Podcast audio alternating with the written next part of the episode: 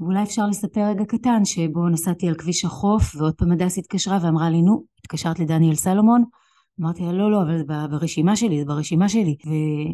ואני כבר אומרת לה, זה ברשימה שלי כמה שבועות, ואומרת לי, עכשיו את מתקשרת, עכשיו. אז כן, אותו יום על כביש החוף, זה היה גם יום חמישי, אני זוכרת, לפני כמה חודשים, פשוט ניתקתי את השיחה, והתקשרתי לדניאל סלומון. אז מה אם פחדתי לראות? והעדפתי להיות בערפל, וזה שעכשיו אני רואה, אז מה? אני עדיין מפחדת להסתכל, ואם כואב לי, אז מה? מחר כבר לא יכאב, ואם זו רק תשוקה, אז מה? מחר אני אוהב. האמת היא שכשישבתי לערוך את הפרק הזה, ממש התלבטתי עם עצמי, אם לגנוז אותו או לפרסם אותו, כי יצא ככה פרק מאוד מאוד אישי וחשוף, גם של עדי וגם שלי, אבל אני חושבת שהדברים שאנחנו מעלות כאן באמת רלוונטיים, כמעט לכל אישה שאני מכירה. עדי לביא, פתחנו בשיר הנפלא שלה, עכשיו זה החיים. ואני אשמח ככה לבקש מכם שאם אהבתם את הפרק והתחברתם, אז תעבירו לחברות, לחברים ש... נראה לכם שככה גם יקבלו ערך ממה שאנחנו מעלות כאן? אז יאללה, פתיח ומתחילים.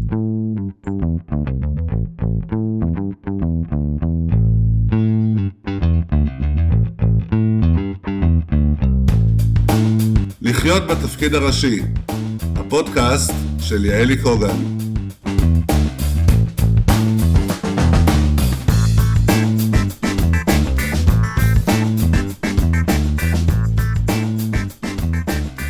שמה שאני מאוד ככה אהבתי אצלך וממש ריגש אותי בהופעה שלך ושל הדס, זה שבחרת בעצמך, שבחרת להוציא אלבום אחרי כל כך הרבה שנים ש...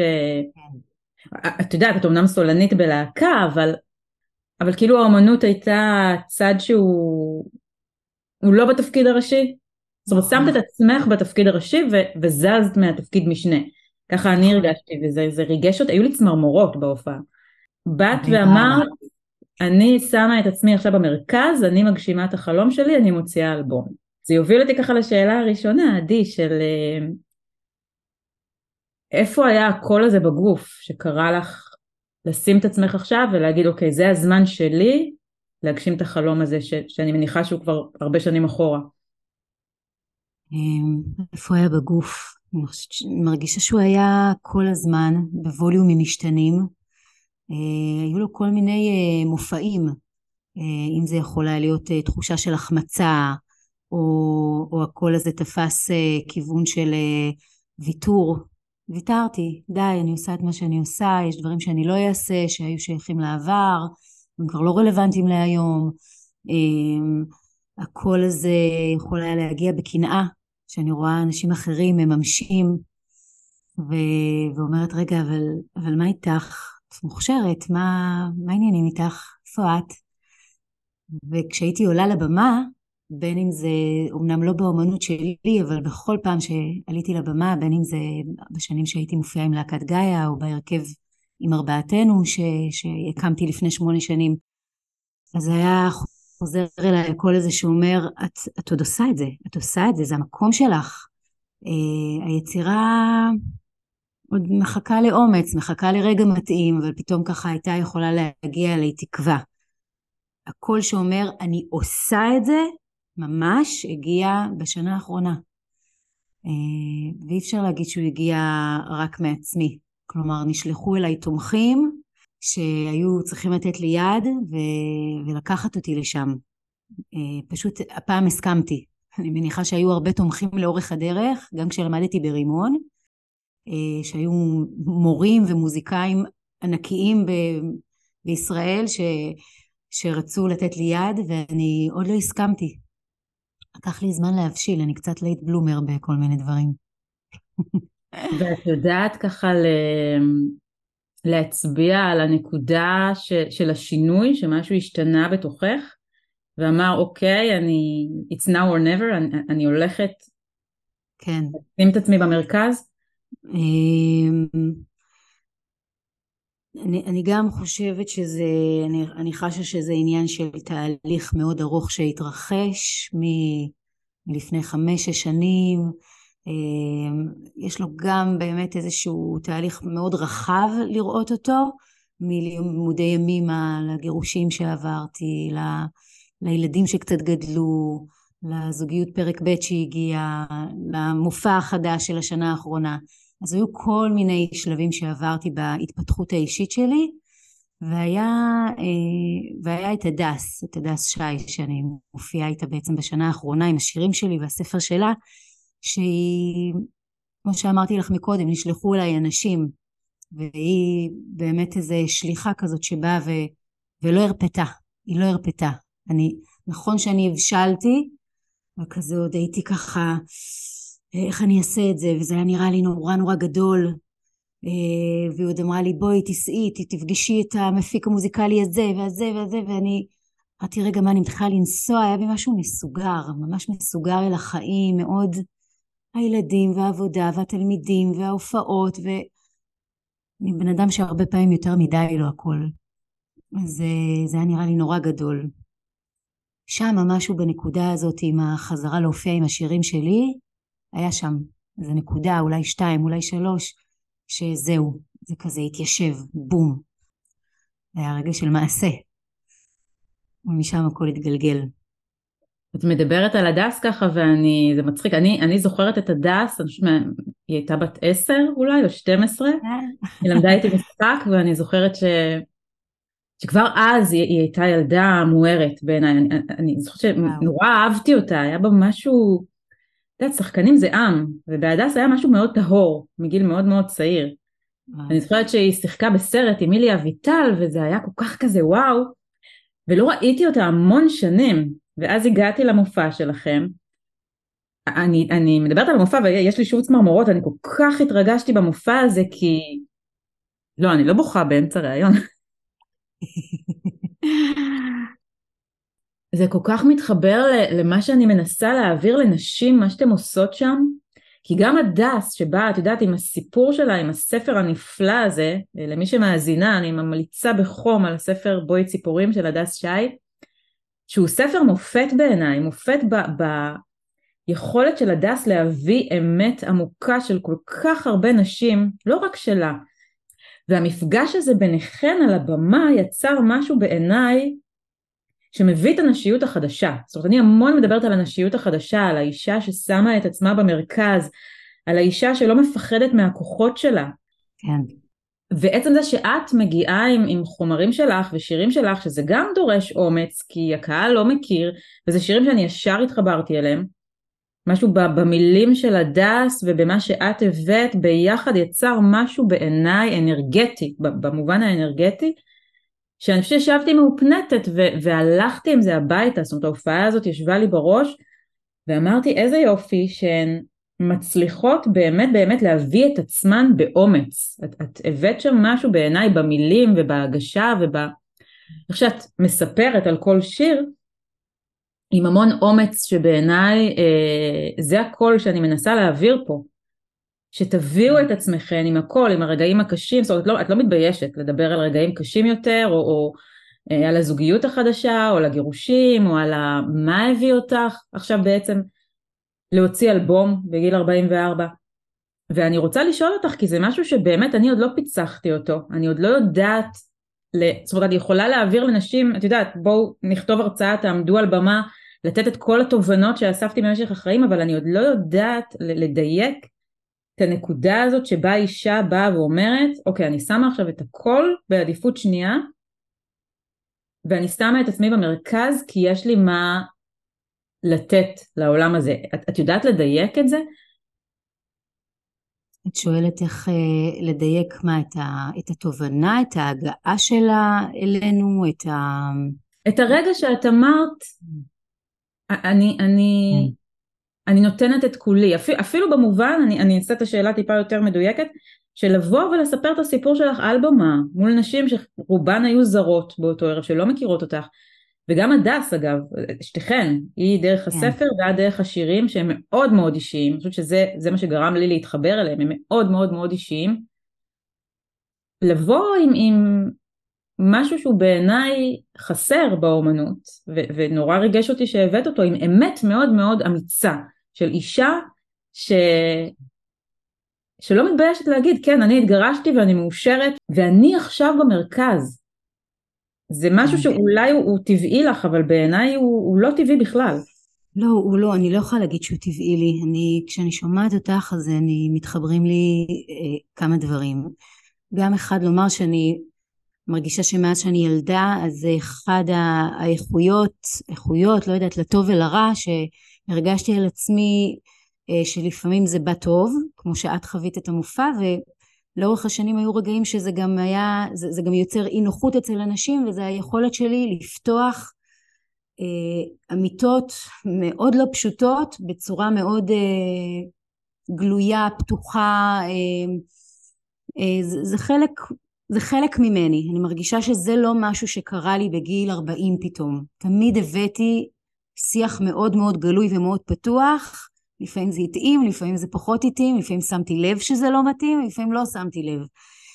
זה משהו שהוא חלק מהאישיות שלי. המקום של לשים את עצמי זה חדש,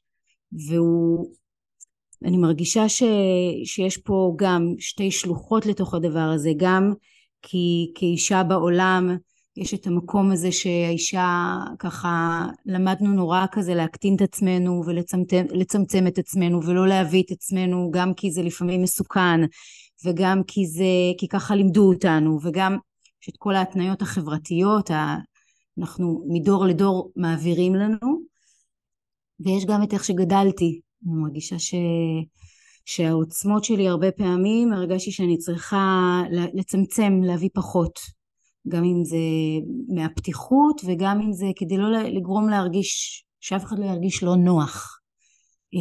ואת הדבר הזה אני צריכה לחצות כל יום בעבודה שלי עכשיו על האלבום. כל יום לקום בבוקר ולשמוע את הקול שאומר, מה נראה לך? מה את עושה? מי את חושבת שאת? יאללה, צמצמי, צמצמי, צמצמי. ולהגיד, אני לא מצמצמת יותר. וזה אפילו, אני לא יודעת אם להגיד, הגיעה נקודה שבה הבנתי שאני עושה את זה לעצמי, את הצמצום הזה, ושאני לא מוכנה לעשות את זה יותר. להגיד שכל יום אני כבר חיה את זה, ממש לא. יש לי רגשות אשמה קשים מול הדבר הזה. איך את מעיזה? הרבה פעמים אני שומעת בתוכי. אתמול הייתי ביום כזה שאני מצטלמת לסרטון של ההדסטארט שעוד מעט יוצא, ומקליטה אצל דניאל סלומון באולפן את השירה של הסינגל הראשון, ובערב מופיעה אצל הדס. וכל אותו יום שאני נהנית ואני עושה את הדבר שאני הכי אוהבת, יש עוד קול פה שאומר לי, איך את מעיזה? איך את מעיזה? ותחושת אשמה. וזו עבודה, אני לא יודעת אם אני אקח אותה עד הקבר, אני פוגשת נשים בנות 50-60 ואני אומרת להם, מה, זה משתחרר, תנו לי תקווה. זה עוד לא ישתחרר, אני עובדת עם זה. עצם זה שאת עושה זה כבר סוג של שחרור, אני לא חושבת שאנחנו נצליח לעולם להיפטר מהקול הזה, אבל זה כמו כשאני מדברת על פחד, זאת אומרת, אני עד היום, אני כל הזמן אומרת, אני מפחדת כשאני עולה על במה, אני מפחדת כשאני מתחילה משהו חדש, וזה בסדר. כן. זאת אומרת, אם פעם הייתי מקשיבה לפחד ועוצרת, היום אני פשוט יודעת שאין מה לעשות, הכל הזה הוא חלק ממני, ואת יודעת מה, ואולי לפעמים הוא גם שומר עליי. באיזה מובן, למה את מתכוונת? אני אגיד לך את זה הפוך, אם אני עושה משהו ואין לי את הפחד, אני יודעת שאני לא במקום הנכון. אבל כשיש קול שלוחש לי מה, אבל בטוחה שאת רוצה לעשות את זה, והכאב הזה בבטן, אני מזהה את זה בגוף, זאת אומרת, אצלי זה יושב בגוף בשרעפת, הפחד. ברגע שזה קיים, היום אני כבר יודעת אחרי הרבה שנים, שזה הקיו שלי, שאוקיי, זה משהו שצריכה לעשות. אפילו הפודקאסט הזה, אמרתי, מה, כאילו, למה? למה את עושה את זה? כי חשוב לי להעביר את הכל, את התובנות שאני אספתי, כי אני באמת באמת חושבת שזה יכול לעזור להרבה מאוד נשים. ולהביא את האנשים שאני הכי מעריכה, והכי מעוררים אצלי השראה, כי מספיק שמישהי תקשיב עכשיו לך, את יודעת, ויש לה איזשהו חלום, והיא תגיד, וואו, אני חשבתי שעדי, כשהייתי בהופעה שלה, היא מה זה בטוחה בעצמה, ומה זה אין לה בעיה עכשיו ללכת ולהקליט אלבום עם דניאל סלומון, ופתאום אני שומעת שהיא גם חוששת, אז יופי, אז גם אני יכולה. כאילו לי נורא נורא קשה, וזה ערך עליון ששמתי פה, כשבחרתי מרואיינים, עם אלה שמשדרים שכאילו הכל קל להם, והכל זורם להם, ואין להם שום פחדים, ואין להם שום מעצורים, אני מקבלת מזה חלחלה, כי אני לא מאמינה לזה בכלל, לזה כי כדי להגיע למקום שאני באמת עושה את מה שאני אוהבת, בלי שום עכבות, אתה בן אדם חייב לעבור תהליך, אני לא מאמינה שאפשר פשוט לעשות, וזה לא משנה, את יודעת, אני תמיד נזכרת כשהזמינו אותי לדבר על התיאטרון שלי בהבימה, אולם רובין האלפשים, הייתי צריכה עוד לשיר שם, לעשות נאום של, זה נורא החמיא לי שהזמינו אותי, אמרתי כן, ואז משהו כמו שבוע וחצי לפני, שלחו לי את הרשימת הנשים שהולכים להרצות, נשים ואנשים שהולכים להרצות לפניי, ואני רואה שנשיא המדינה יש שם, וגילה אלמגור מדברת לפניי, ואני חטפתי התקף חרדה, לא פחד. ואמרתי, אוקיי, אני אתקשר שם לזו שהזמינה אותי, ואני אגיד לה שאני מבטלת, אין מצב שאני עולה דקה אחרי גילה אלמגור, כאילו אני אמות במקום מול כל מי שיהיה שם באולם, ובזה, ולא יכולתי, כי כבר הייתי בתוכניה. והגעתי, ואני זוכרת שממש לא אכלתי, ירדתי איזה 5 קילו בשבועיים, מרוב לחץ של איך אני הולכת עכשיו לדבר אחרי גילה אלמגור, אני מעריצה אותה. ואז היא עולה לבמה, אני לא אשכח את זה בחיים, והיא אומרת לנו, אתם יודעים, למרות שאני כל כך הרבה שנים על במות, הלב שלי עכשיו כל כך דופק מהתרגשות, אני ממש מתרגשת להיות פה. ואז כל הפחד הלך לי, אמרתי, אוקיי, אם גילה אלמגור, המדהימה עולה עכשיו ומשתפת שהיא מתרגשת, סבבה, אני עולה בכיף, לא עליתי בכיף, כן, פחדתי מפחד מוות, אבל עליתי והיה מעולה, והשי נתנה לי מתנה נורא גדולה באותו יום, בכנות שלה, וזה משהו שאני אומרת אותו לכל אישה שאני עובדת איתה, ועולה על במה עם הרצאה, עולה עם אתר חדש, הפחד הזה הוא לא משהו שאמור לעצור אותנו, זה משהו שאמור לסמן לנו שאנחנו עושות משהו גדול, וזה בסדר לפחד. ואני חושבת שברגע שמבינים שזה משהו תרבותי, והוא לא אישי, ואת קצת הזכרת את זה, הרבה יותר קל להתמודד עם זה, כי אז אני מבינה שזה לא רק אני, שאני חלק מאיזושהי הוויה נשית גלובלית, שהרבה מאוד שנים דיכאו אותה, ועד עכשיו אגב מנסים לדכא אותה. ובגלל זה אני חושבת שאני כל כך מעריכה נשים כמוך, שאת פורצת כאן איזושהי תקרת זכוכית, זאת אומרת, את באה ואת מביאה נשיות אחרת. נשיות שמאוד מודעת לעצמה, מודעת לפחדים שלה, מודעת לתרבות שבה גדלת, ועדיין אומרת, אוקיי, לא, אני לא מוותרת, אני רוצה להביא את הקול שלי. זה... כן, אני מרגישה גם שהיום כאימא, אז קודם כל זה מאוד נכון, אני מרגישה את העברה הדורית הזאת בכל מיני מובנים, בכל מיני הקשרים.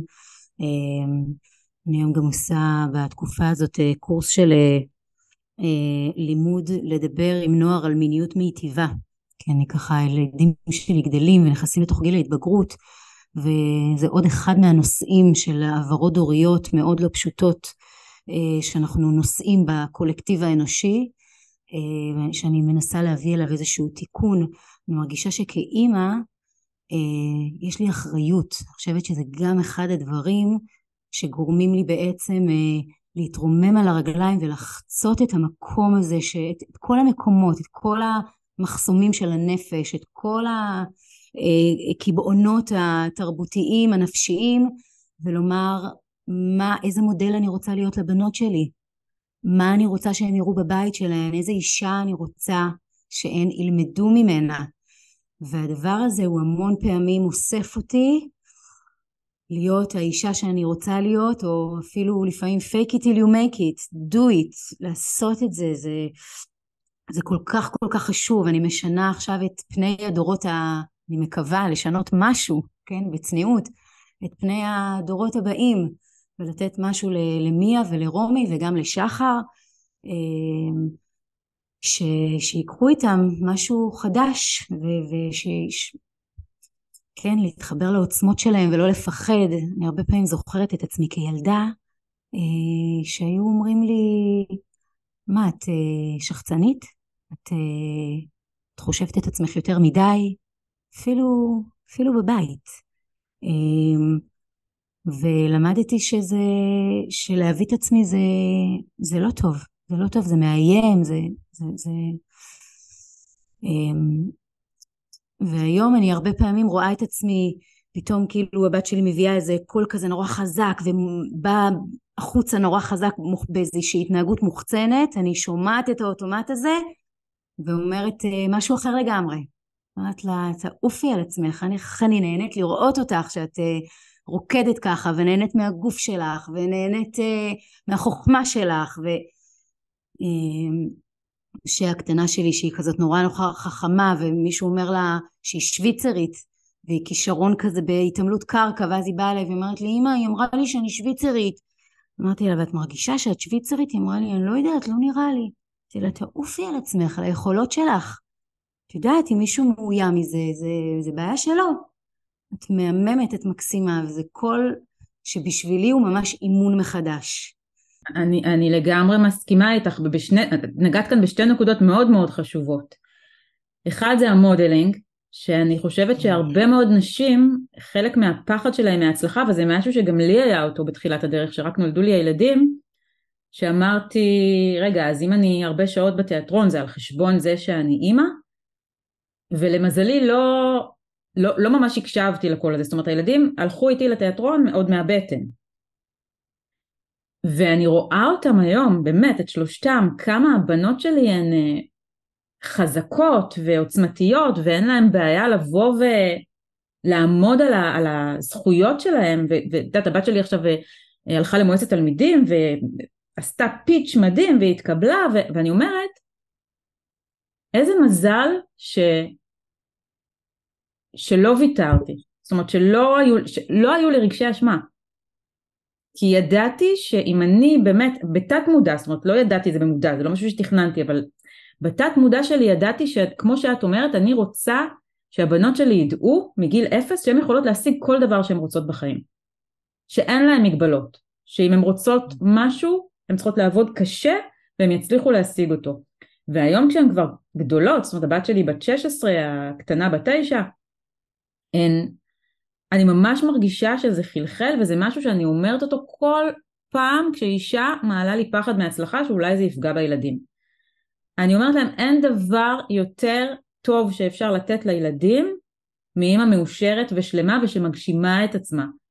אין דבר יותר טוב. אז כן, אז יקרה שבצהריים הם אוכלות עכשיו שניצל קפוא, ולא הכנתי ארוחת צהריים, כי הייתי עסוקה, אבל המזון לנשמה שהן מקבלות בזה שהנה, אתמול הבת שלי ישבה פה לידי כשערכתי את הפודקאסט, עזרה לי לבחור את המוזיקה, את הג'ינגל. היא אומרת לי, יו, אמא, איזה מדהים זה, איזה כיף זה שאת עושה את זה. וצילמתי שבפייסבוק היא כתבה, סליחה, בוואטסאפ שלה יש את הסטטוס, אז היא כתבה, בלי שאמרתי לה, אני פתאום רואה את זה כשהתכתבנו, מותר להיכשל עם פרצוף עצוב, אבל אסור לעולם לוותר, עם חיוך. חמודה. ואת יודעת איך זה עשה אותי מאושרת? אמרתי, איזה כיף, אני כאילו יושבת פה כל היום ועורכת את השיחות, היא עוברת לידי ומקשיבה, וזה מה שחלחל לה, שמותר להיכשל, אבל אסור לוותר. עכשיו זה החיים.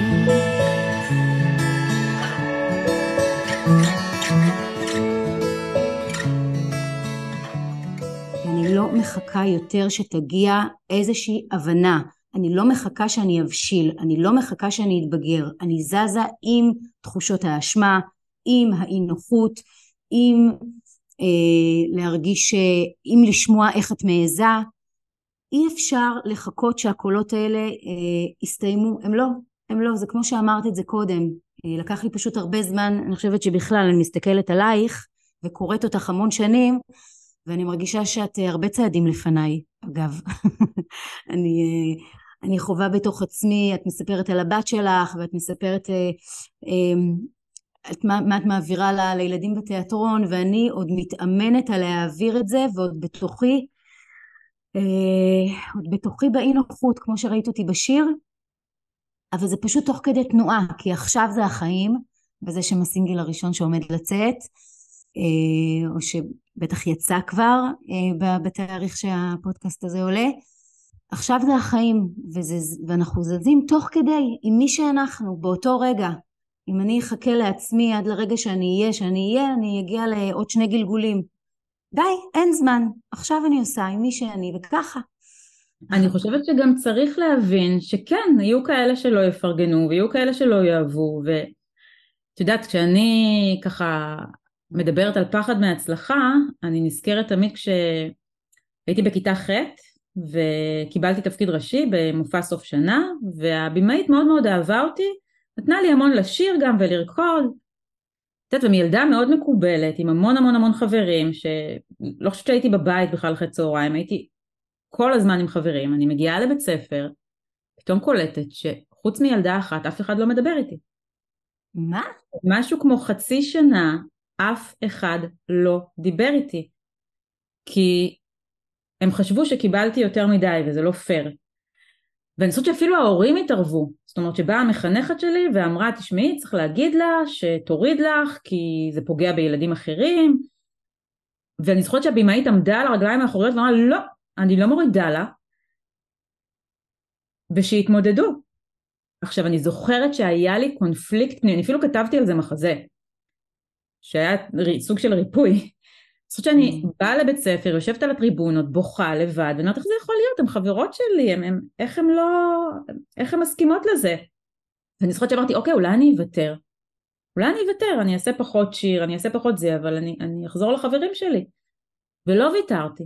לא, זה היה לי יותר חשוב, ולא אכפת לי לשלם את המחיר, ורק ביום של המופע, הם באו וביקשו כולם סליחה, אני זוכרת שאחר כך יצאנו כולנו ונכנסנו למזרקות מים, אני ממש זוכרת את הקטע הזה שכולנו בתוך המזרקות מים, ואני בוכה, מזה של איזה מזל שלא ויתרתי, בסוף הם ביקשו סליחה.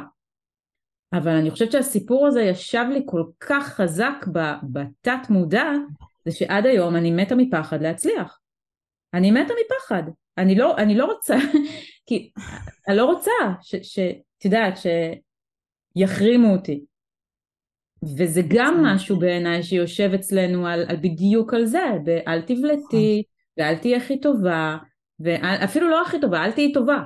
אל תבלתי, תהיה בשקט, בצניעות, זה משהו שהוא כל כך מושרש בנו בתת מודע, וזה התמודדות יומיומית, זה מעבר לקולות של האם אני אצליח או לא אצליח, ומה יקרה כשאני אצליח. יודעת מה, אני רואה את זה אפילו אצל נשים שפתאום מתחילות להרוויח הרבה כסף בעסק, ופתאום הבן זוג מרגיש מאוים. כן. זה לא נעים לו, שהיא מרוויחה יותר. כן. אני שומעת אותך ואני בוכה, כאילו את, אני דומעת, אני מרגישה שאת נוגעת בנקודה שהיא ממש, היא פוגשת אותי נורא נורא חזק. באמת ברגעים זה יכול להיות לפעמים אפילו, באמת עם האנשים הכי קרובים, של הרגשה כזאת של, שההצלחה שלי אולי מישהו מרגיש שזה בא על חשבונו, וזה שאני עושה, זה עושה למישהו להרגיש לא טוב, או למישהו להתרחק ממני, וזה פחד נורא גדול, את יודעת, אני לא היה לי את זה במילים כל כך מדויקות, והסיפור שסיפרת עכשיו הוא, אני מרגישה אותו בבטן, הוא שורף לי את הבטן, זה באמת אחד המחסומים הגדולים, אני חושבת, שמנעו ממני המון שנים ללכת ולעשות. אני תמיד צריכה להרגיש, בעיקר מנשים אגב, שהן איתי, שהן מחבקות אותי והן אוהבות אותי, גם אם אני עכשיו מביאה הרבה עוצמה ויכולת, ואני ממש זקוקה לזה.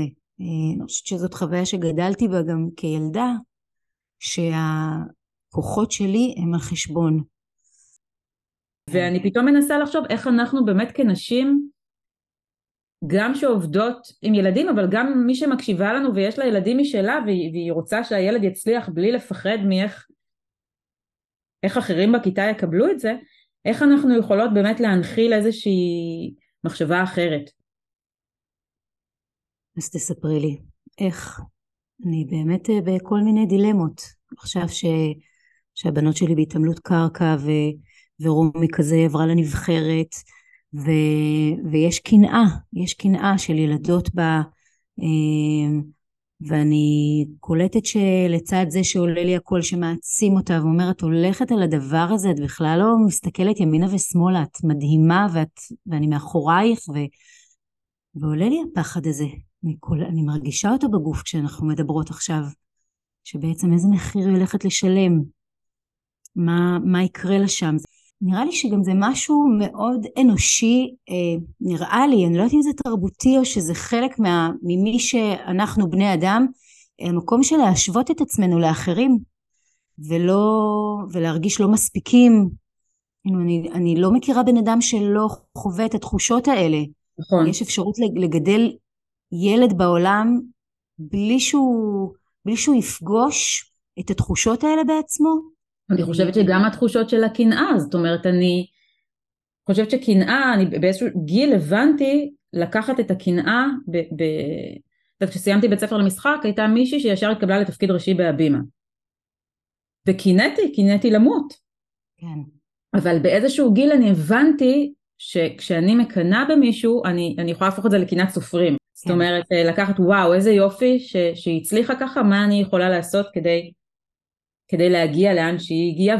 כן, אותי זה גם פוגש במקום של רגע לפעמים מערכת יחסים עם חברים או בזוגיות, או יכולה לחצות דרך זה. כלומר, אם אני פוגשת איזושהי קנאה בתוכי ואני מביאה מולך שאני אומרת, וואו, את יודעת, זה שאת מצליחה עכשיו, אני קולטת איך זה מעלה בי מלא קנאה ואפילו איזה חוסר פרגון, כי אני קולטת שזה פוגש אותי בלא מספיק שלי, אבל אני לוקחת על זה אחריות, ובסופו של דבר ברור הגבוה שלי מאוד רוצה שתצליחי, אבל זה קשה לי. אני חושבת שזה שיח שיכול, כי תעת, אי אפשר להתעלם מזה שלפעמים עולים לנו הרגשות האלה גם מול האנשים הכי קרובים לנו.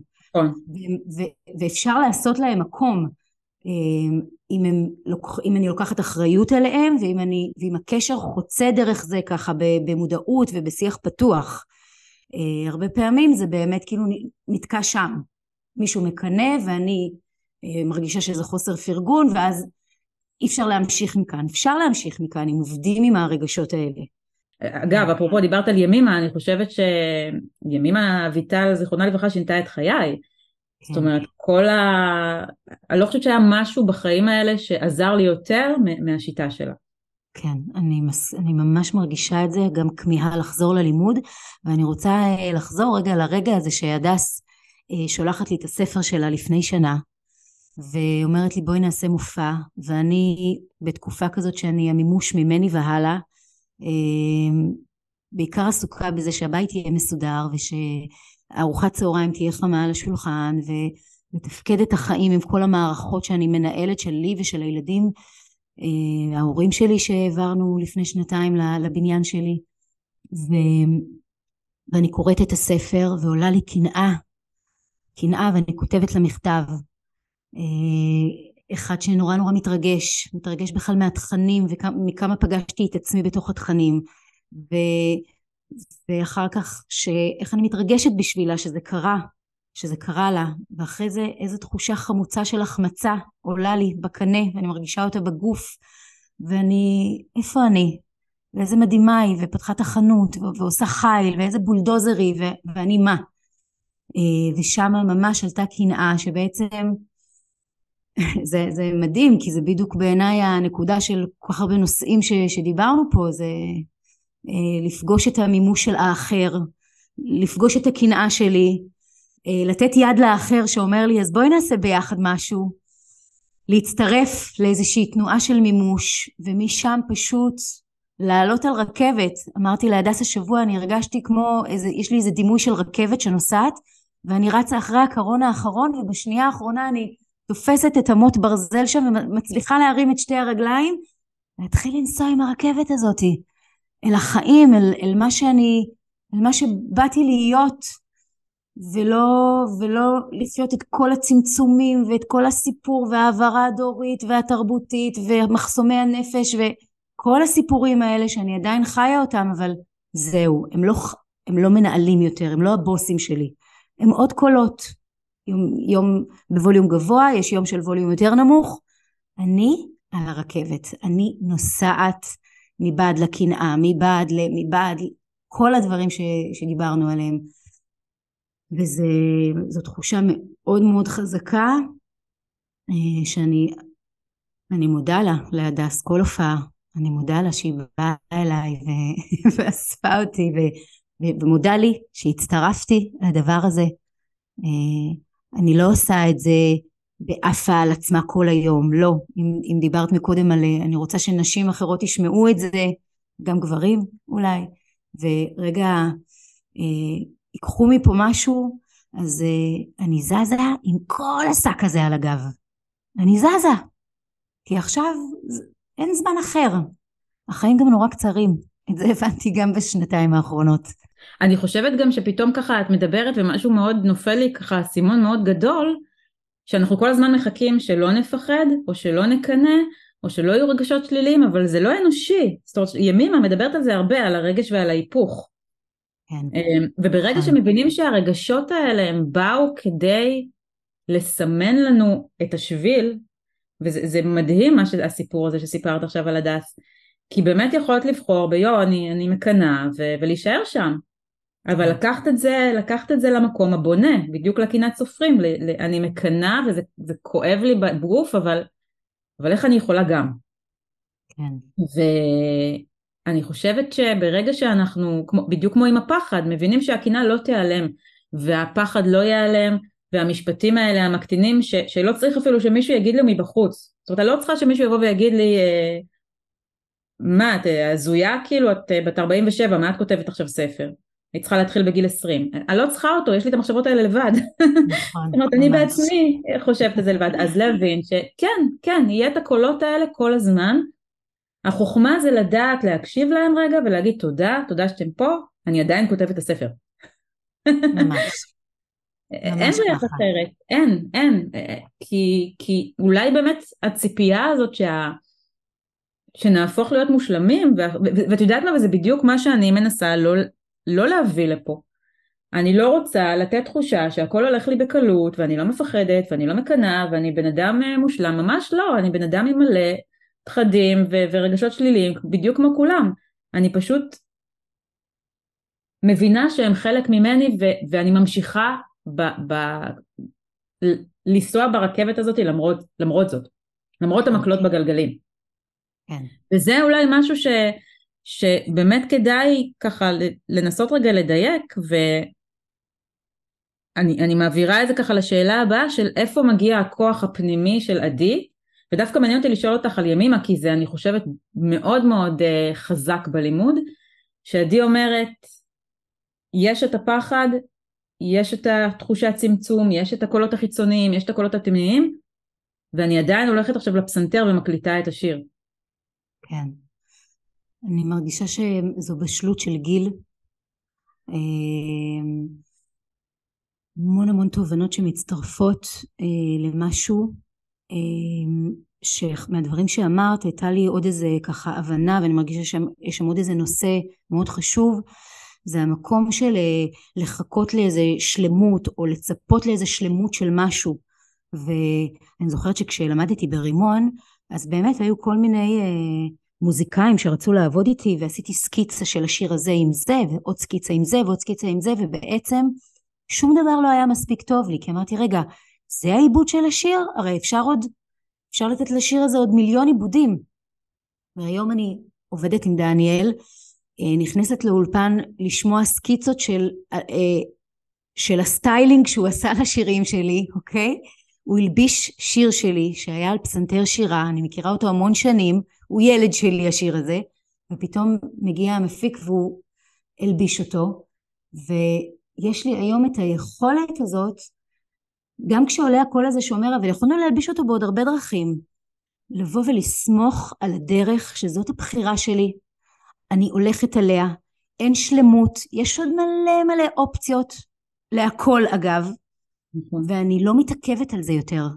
אני חיה את הבחירות שעשיתי בחודשים האחרונים, ואני הולכת איתם מתוך איזושהי נתינת אמון, קודם כל בעצמי, שעשיתי את הבחירות הכי טובות שיכולתי לעשות כרגע, מתוך מתן הרבה כבוד לאנשים שבחרתי לעבוד איתם,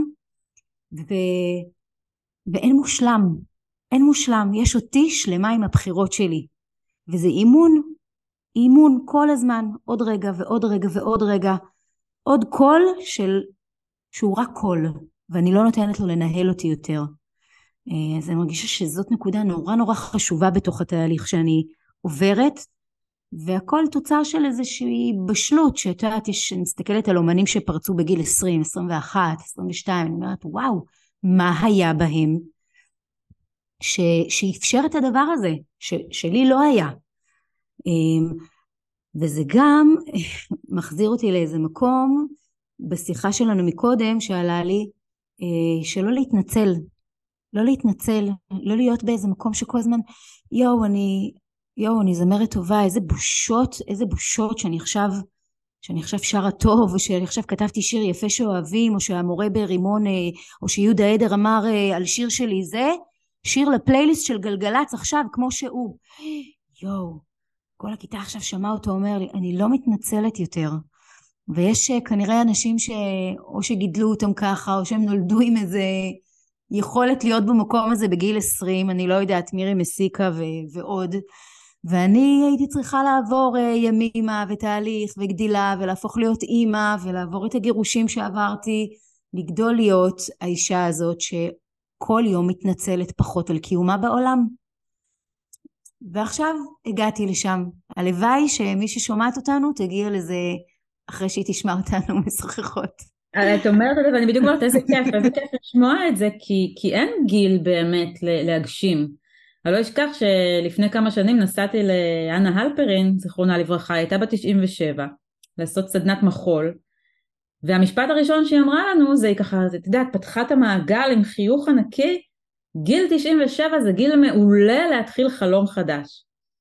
וזה הדבר הכי חזק שלקחתי ממנה, שדעת, גם הגיל הוא לפעמים תירוץ, אתה צעיר מדי, אתה מבוגר מדי, את כבר לא תספיקי, כבר כן תספיקי, אין דבר כזה. אין דבר כזה, זה רק תירוץ. כל עוד אנחנו בסנטר שלנו ובאלמנט שלנו, אין גיל להגשים, ואין גיל לשנות קריירה, ואין גיל לקחת חלום שקברת בגיל 15, כי אמא שלך אמרה לך שמריקוד אין פרנסה, וכן, אפשר בגיל 50 להתחיל לרקוד. אני לגמרי מאמינה בזה. אני שומעת אותך, ויש ילדה קטנה בתוכי שאומרת, איזה כיף שהיא אומרת את זה עכשיו, יואו, איך אני רוצה לשמוע את המילים שלה. אבל זה ממש ככה, אני אפילו לא מתחברת למושג שלט קודם של הלייט בלומר, כאילו אנחנו יכולים לזרוח בכל גיל, זאת אומרת, כל עוד יש נשמה בגופנו, הנשמה הזו רוצה לבוא לידי ביטוי. הבן זוג שלי אומר לי את זה הרבה, הוא באמת אחד התומכים המאוד גדולים לתהליך הזה שאני עוברת, וכשאני מעלה את הקול הזה של גיל, והוא אומר לי כל הזמן, איזה שטויות, כמה את כל כך לא רלוונטי, באיזה גיל את מגשימה. יש עוד כל כך הרבה חיים וגבעות לכבוש, כל כך מוכשרת, מה זה משנה? בת כמה? עכשיו זה החיים.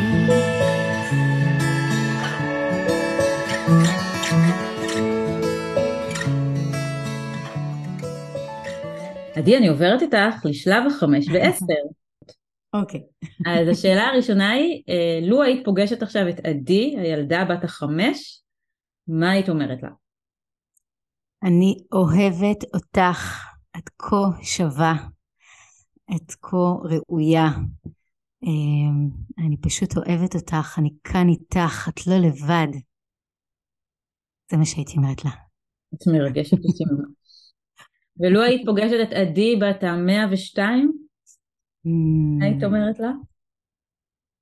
תודה שהחזק לי את היד כל הדרך, והאמנת בי, וידעת שאני אעשה את הדרך שלי, ושאני אגיע להיות, שאני אגיע אלייך, בטוב ובשמחה, ובסיפוק ממה שיש. תודה שהאמנת בי. תובנה אחת ככה משנת חיים, שאת יכולה ככה בכמה משפטים לדייק משיטת ימימה ששינתה בך משהו.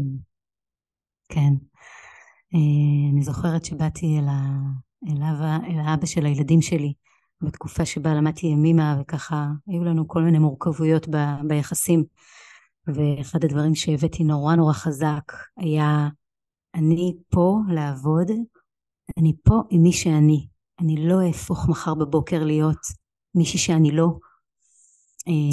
אני לא אהפוך להיות התמונה שאולי ציפית שתצטייר בסוף, שקיווית שאני אהיה, אני פה עם מי שאני, מחויבת, מגויסת, מוכנה ללמוד, מוכנה לדרך, אבל היא מי שאני. בוחר בי, כי זאת האישה שאני.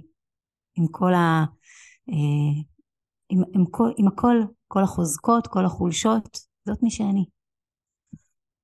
מה תמונת הצלחה סלש הגשמה שלך, כשאת מתבוננת ככה בחלומות שלך? כן. המוזיקה שלי מגיעה לעוד ועוד אנשים, ההופעות מגיעות בקלות. כל יום מתקשרים אליי ורוצים שאני אבוא להופיע עם השירים שלי, בין אם זה קהל של 50 איש, לבין אם זה 300 או 1,000 איש, ואני ככה משבצת לי את ההופעות שלי בנועם, וגם יוצרת איזשהו חיבור בין הנושא הזה של לחנוך נוער היום, למיניות מיטיבה, ולחבר לשם את המוזיקה שלי. כלומר, ליצור איזשהו משהו, יש לי איזה חזון כזה שמתחיל להירקם, איך אני מנחילה כל מיני כלים שאני למדתי אותם בגיל מאוחר, והלוואי ומישהו היה מדבר איתי על זה כשהייתי נערה, לעשות שם איזשהו חיבור, להתפרנס ממש טוב, שיהיה לי שקט כלכלי כזה, שאני לא מוטרדת מזה בכלל, ולעשות המון שיתופי פעולה. להופיע עם נשים, כמו שאני מופיעה בארבעתנו, שזה הרכב שהקמתי, ואני מופיעה עם נשים, כמו השיחה הזאת שלי איתך. לעבוד עם עוד אנשים. יש הרבה בדידות בלהיות אומן יוצר, את בטח מכירה את זה גם.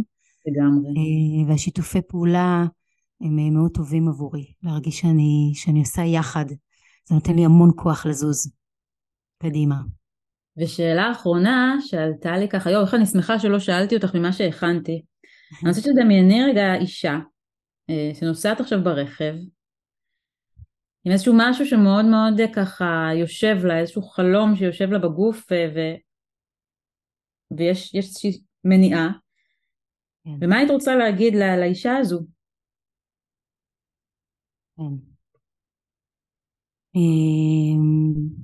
קודם כל להיעזר באנשים מסביב, לא להיות עם זה לבד.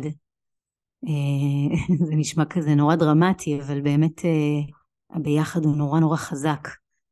למצוא את הדמות הזאת, את הדמויות האלה שהן תומכות אותה ומפרגנות באמת באמת, ולהיעזר, ופשוט לקום ולעשות.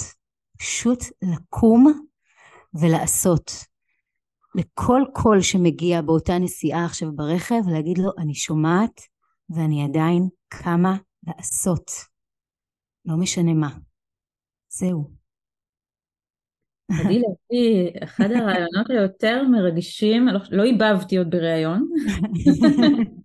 אני כל כך אוהבת אותך, את כל כך... את גוש של קסם אחד גדול, באמת. זה מדהים שזה עובר אפילו עכשיו פה דרך המחשב.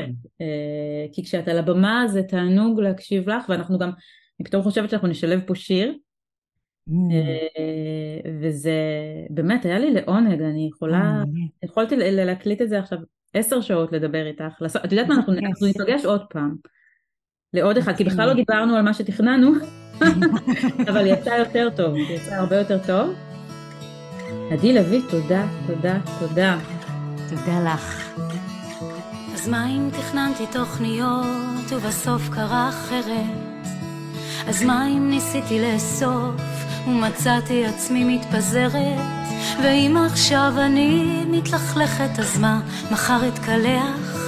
ואם אני מבולבלת, אז מה מחר אתפקח?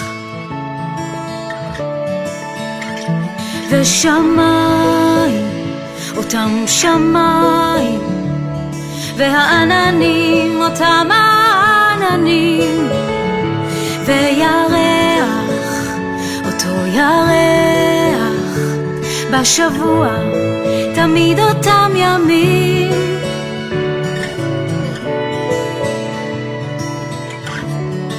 עכשיו זה החיים.